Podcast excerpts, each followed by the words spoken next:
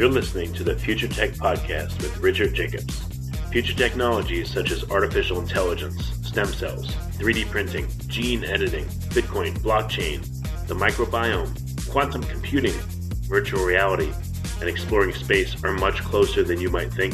In fact, many early versions of these technologies are in play right now, and the companies that are using these technologies are the focus of this podcast. My goal for you, the listener, is to learn from these podcasts. You may very well learn something that may change the course of your life for the better, steer you towards a new career, or give you insight into addressing a thorny medical problem. Remember, this podcast and its content is informational in nature only. No medical, tax, legal, financial, or psychological advice is being given. If you've enjoyed the podcast, please listen, subscribe, like, and tell your friends about it. Thank you.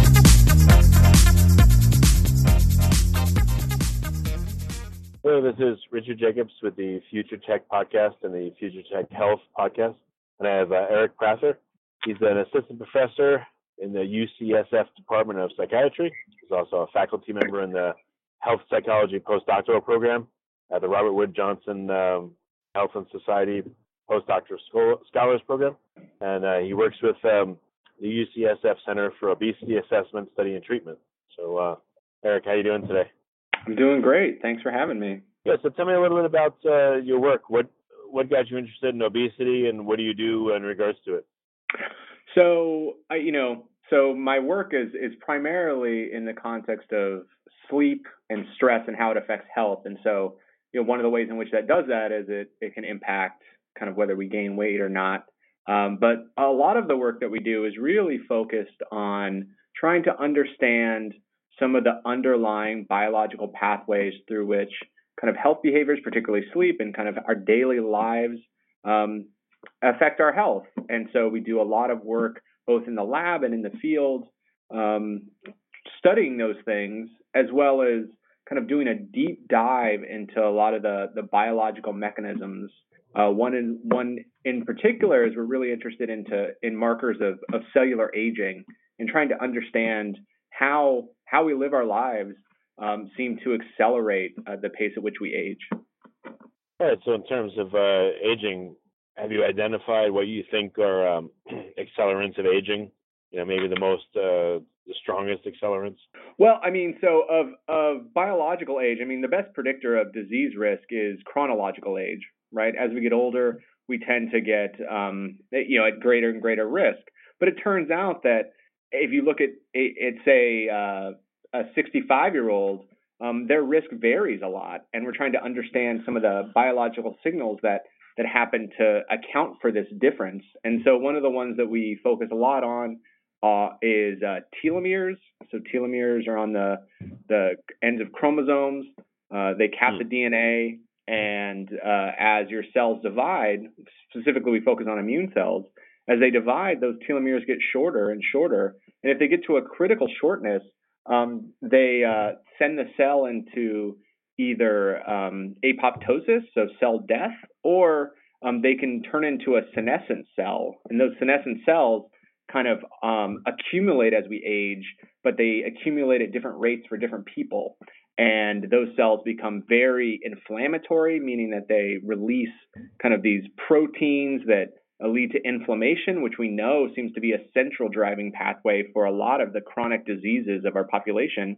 And right. um, you know, while there are a lot of things that contribute to that, you know, as a I'm a clinical health psychologist, and so the the thing that that we focus on are kind of these these factors in our world, like you know, kind of people that are under chronic stress, for instance. So we do a lot of work studying um, caregivers, uh, so people that care for loved ones with say with dementia or parents of kids with autism. Um, those people are under these chronic burdens, and it's there that we see, relative to people that don't carry that same level of stress, uh, that a, a, lot of these biological processes are um, sped up or exaggerated so that it contributes to uh, aging at the cellular level. Well, what do you see being sped up? I mean, what constitutes aging at the cellular level? Just uh, telomere shortening faster than normal? I mean, what else? I would bet it's a whole host of things. Yeah, so there are a lot of different things that that uh, you know you can look at. I mean, one of them that we focus on is uh, is telomere length, but certainly the accumulation accumulation of cells, immune cells that are turning senescent. So there are uh, this is particularly true of of T cells, and so we look for T cells that lose a, a marker that seems to be really important, one called CD28, and um, another marker that seems to be gained when cells become senescent. So it's called a CD57. And so we'll track those over time. We'll track how um, T cells change over time.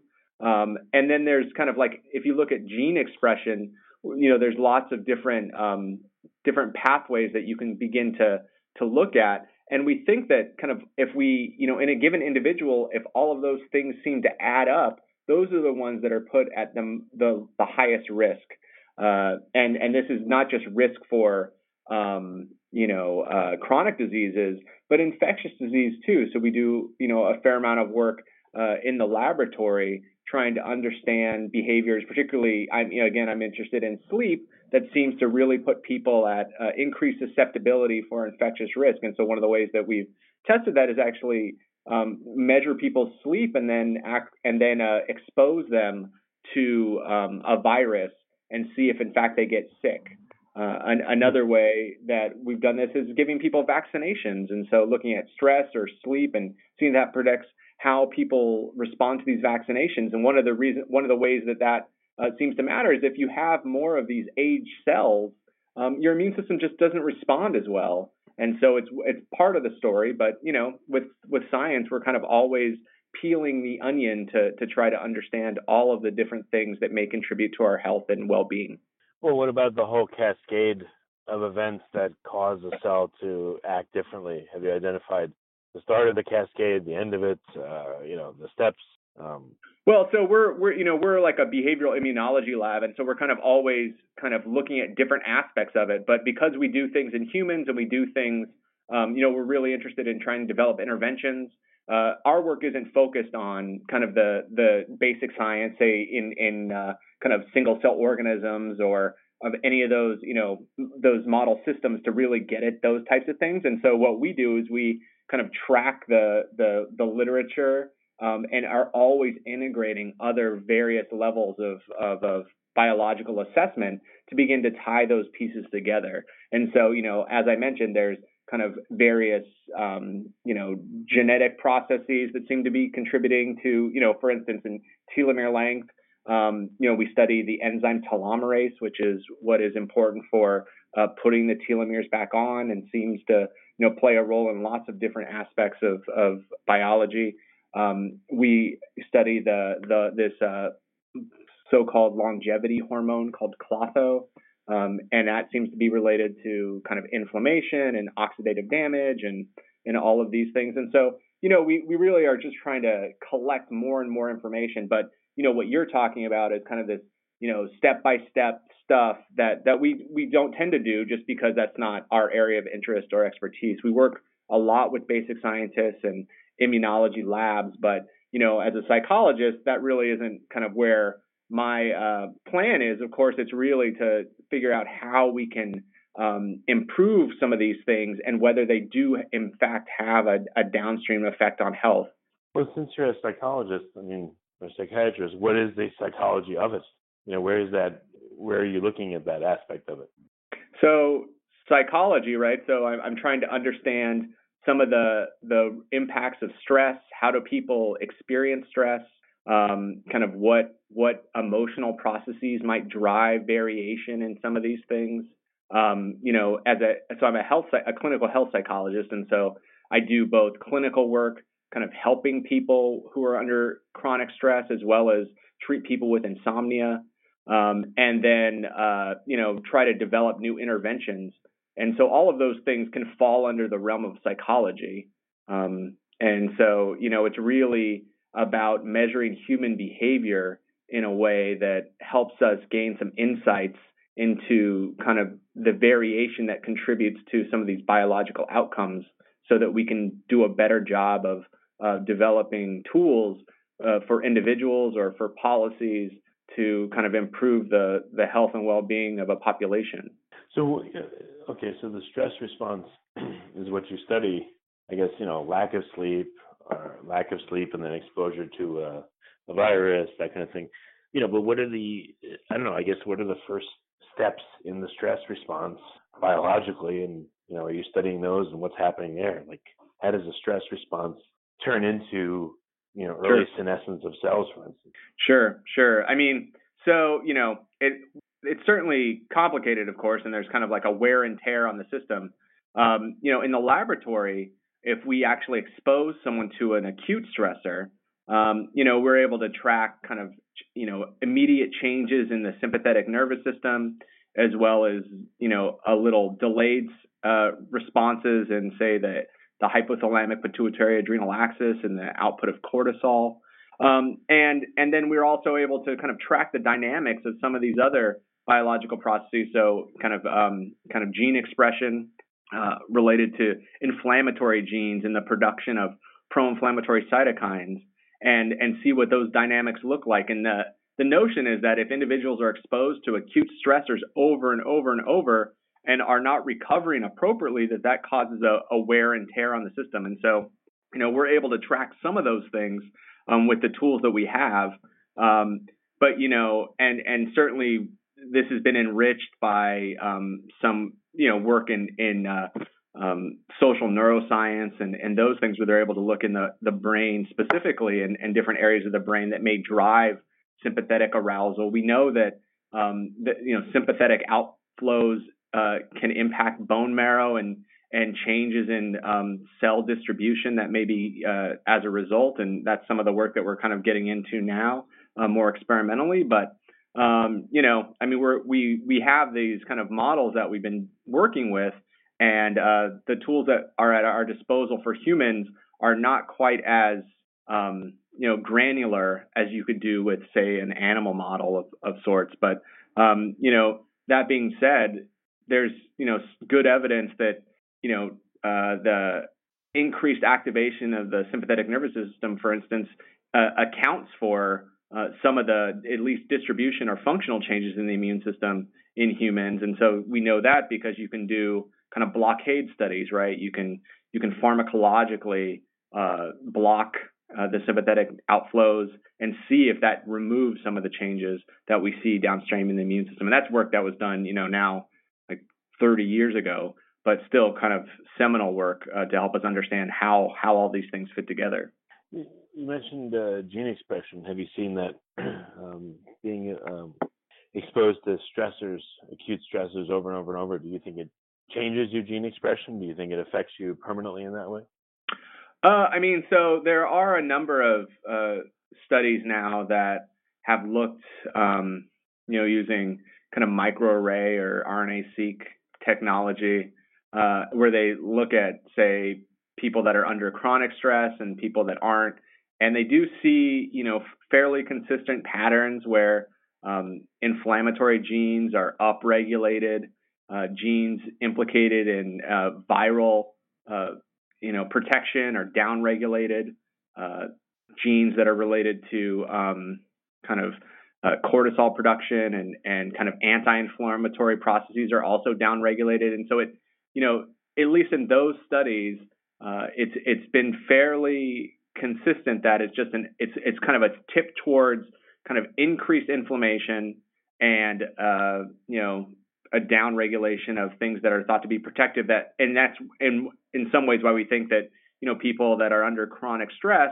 uh, tend to get these uh, chronic inflammatory conditions more readily than um, people who aren't. And so that's that's I mean that's one way of looking at it um, and and whether it's like that forever uh, it's it's hard to say. Those studies are are not done. There are very few kind of longitudinal chronic stress uh, studies that have used those types of techniques or kind of you know obtained the biology that uh, that would help us answer that question. Um, we've done a number of hmm. uh, different intervention studies uh, in chronically stressed caregivers, and you know we do sometimes find um, that some of these things that we see at the beginning kind of go away in and potentially the inference would be that it's in response to the intervention but you know those trials are really hard to do well and it's it's you know the honest truth is that um, it's much easier to disrupt the system than it is to improve it. Um, and and that's that's one of the challenges that you know most people find in in these health psychology studies. Yeah, I'm sure it is. I just wonder if um, if you've identified the point at which stress becomes a permanent condition, a permanent effect on the body, and when it's reversible, and the effect well, is I mean, reversible. Yeah, no, I mean, I, I think you know, stress is is firstly, it's it's kind of it's adaptive in a lot of ways, right? So stress acutely, um, you know, can increase motivation.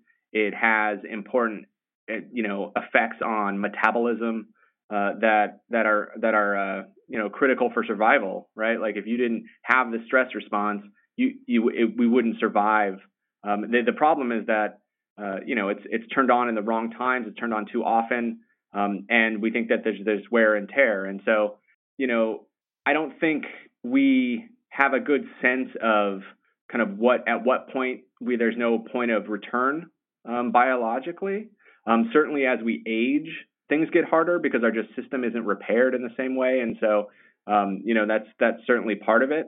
But um, you know, I, I think you know from a psychological perspective, we're always trying to understand kind of what attributes of an individual seem to create some of these um, kind of ongoing stress responses, right? So one of the things that seems to be uh, problematic for individuals that are experiencing a lot of stressors is are things like um, kind of being someone who ruminates, right? That kind of like always relives these um, experiences, and that can actually lead to prolonged stress responses.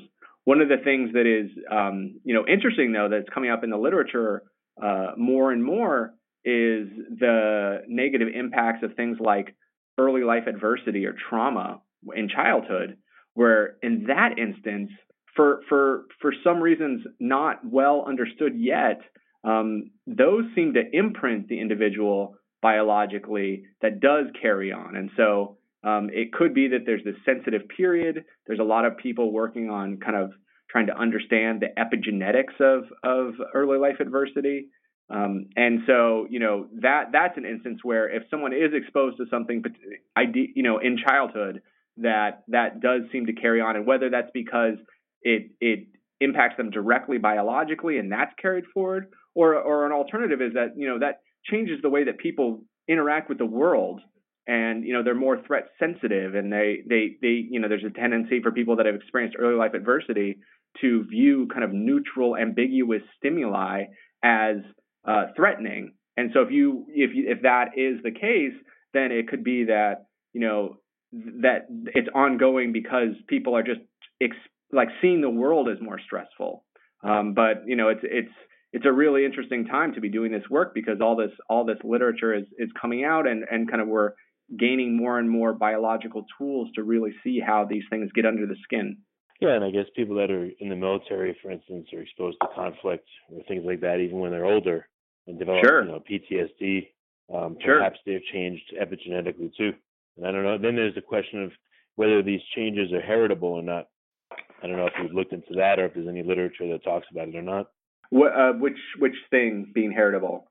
Like, what do you mean? You know, uh, let's say you're traumatized as a child and you're a, you're a stressed out person.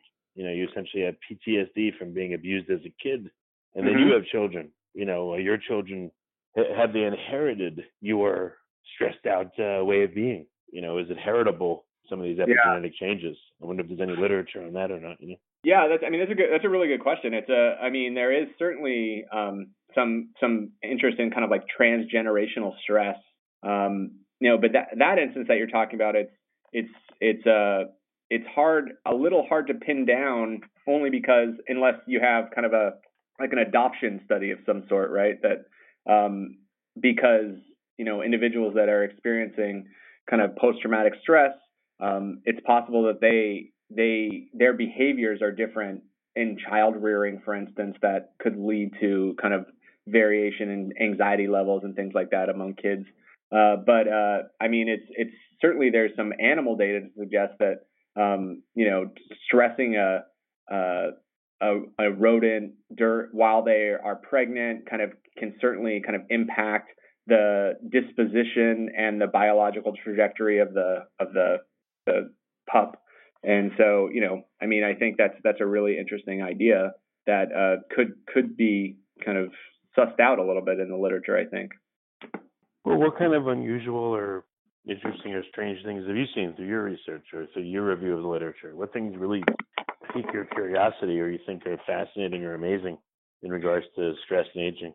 Yeah, you know, I mean, so like I said, the like the work that I do is really kind of at the intersection of of sleep and stress, and so I I do a lot of um, work trying to understand kind of that bidirectional relationship and and thinking about you know what you know so often people in in say the stress the the stress field or in the sleep medicine field kind of focus on kind of either the daytime experience or the nighttime experience. But of course it's a it's more of a 24 hour um, its you know existence, and so um, and they're so intimately tied to one another and, and provide opportunities for um, kind of studying this these reciprocal processes and um, and uh, you know opportunities for like two different interventions. You can treat on you know on individual stress. You can actually treat their their sleep complaints and and you know may get spillover in either direction. And so that I find that really exciting. And what one thing that we've been really interested in is trying to understand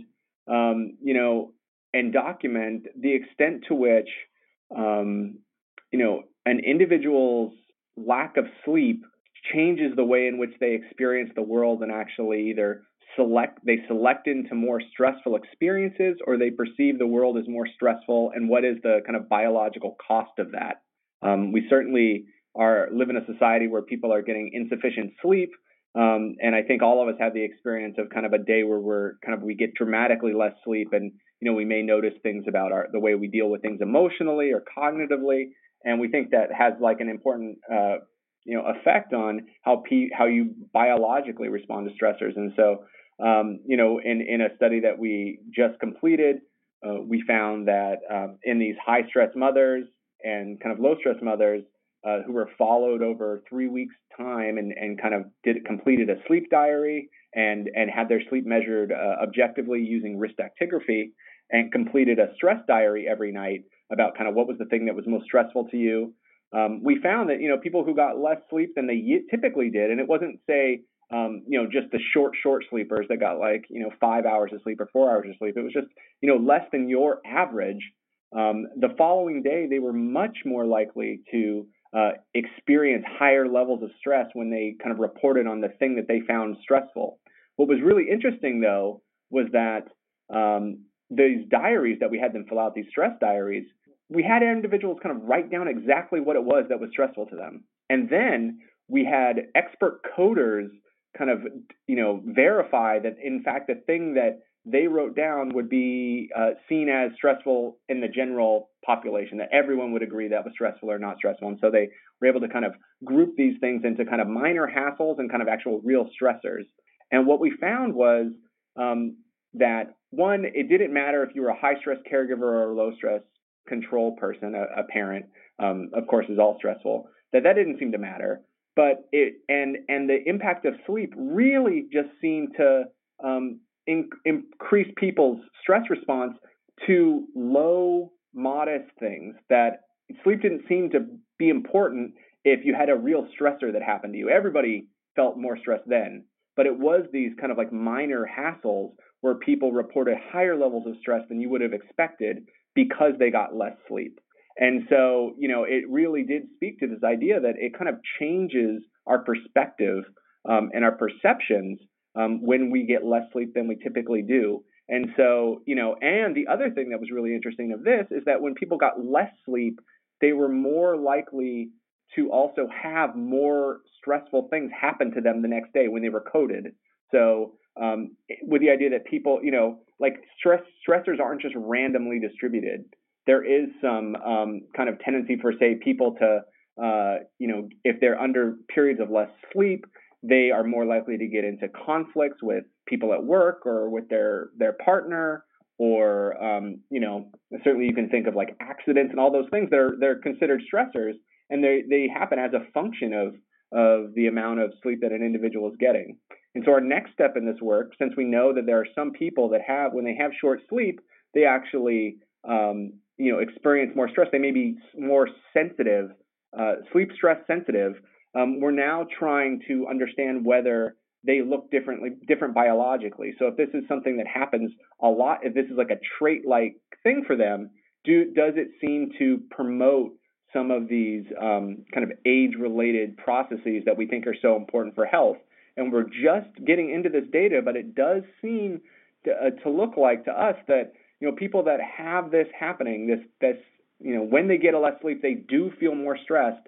Um, they you know if we look at composites of different biological outcomes, they do seem to look worse. And so we're you know we're trying to kind of uh, carefully characterize people, but we think you know this this sleep. It's not just about your sleep, and it's not just about your stress, but it's about how those things are tied together that um, may put someone on uh, a negative age-related trajectory. And so for me, that's really exciting because it's kind of pulling all these pieces together. I mean, yeah. I mean, from what I've experienced is the better you feel, the better your relationships will be, the better a person you'll be to your husband, your wife, your children. If you're, if you feel like crap, of course you're gonna lash out and you know it's gonna lead to more stressful situations because you you don't feel good. When you don't feel good, you tend to not be a very nice person.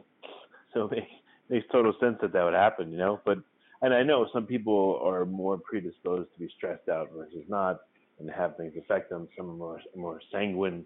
So all that stuff uh, definitely makes sense, you know. Yeah. Yeah. Yeah, I know. I know. That's a it's a funny thing that happens with this this uh this type of work that we do. Um, you know, people are like like so I you know do all this work on like when when people get too much uh, not enough sleep, they they end up get sick more, right? And like you know, it's like, well, didn't we yep. didn't we know that? but but it turned out that there weren't that much uh, there wasn't that much empirical data to support those types of ideas, and so you know, it requires this kind of careful um, assessment to really um, kind of drive home, you know, uh, the the point, but also um, to affect policy, right? I mean, you need the the actual empirical evidence to make changes um, in some of the the things that that we do, and so you know, that's that's why we do this work. Well, any surprises? You know, does it does it only take a very small amount of sleep disruption to you know to really get sick a lot easier than before, or you know, I mean, what what surprises have lay in these? You know, there's there's things people could say are obvious, and you're right. Now we have empirical data to back it up. But what what were some of the things again that were really surprising to you? You know, I'm I guess I'm always surprised that it the findings are so consistent. You know, I mean, it's it's it's one of those things that like it's one of the things that's been so surprising to me that in all the studies that we've done, we met you know when we measure sleep, for instance, we we measure lots of different aspects of sleep. Like we measure people's you know subjective quality, we measure kind of how fragmented it is, how long it takes people to go to sleep, how many times they wake up, um, and then we measure like how much sleep they actually get, the duration. Um, and no matter in any instance, it's always the amount that they get. Um, and that's not to say that how fragmented it is doesn't matter, because it does sometimes, but more often than not, it's the amount that they get. And then when we look at kind of what that like what that looks like, like how much is is enough, it's always around seven hours. That if people get at least seven hours of sleep, um, they tend to be fine. What's interesting is that you know um, we're learning. You know, I, I work with some geneticists here at UCSF, and you know we're we're starting to understand some of the genes around kind of sleep need and um, people that are um, you know habitual short sleepers where they need very little sleep and how how that's genetically driven. And so the hope is that we can begin to kind of at the at the right level of scale try to understand some of those things, um, and so that it's not always the case that um, you know people need seven hours, but but it is just so consistent. And you know, although that is not the the most flashy answer, it is certainly something that has surprised me every time. Okay. Well, very good. Well, Aric, what's the best way for folks to learn more and to see more of the specifics on what you're working on and to get in touch? Yeah, I mean, I, I'm always uh, welcome for uh, people to, to contact me, and so you can certainly do that from the UCSF website, or you can follow me at Aric Prather on Twitter, or um, yeah, just look, look me up. A R I C P R A T H E R. That's great, Aric. Thank you for coming. I really appreciate it. Yeah, of course. Thank you.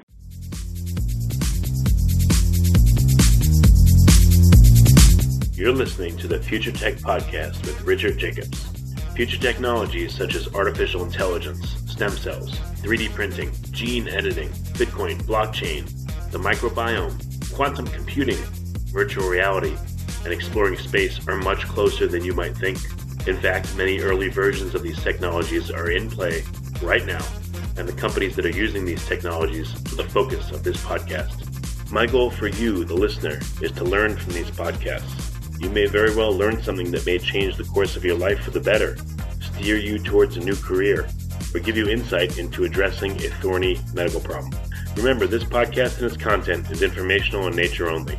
No medical, tax, legal, financial, or psychological advice is being given. If you've enjoyed the podcast, please listen, subscribe, like, and tell your friends about it. Thank you.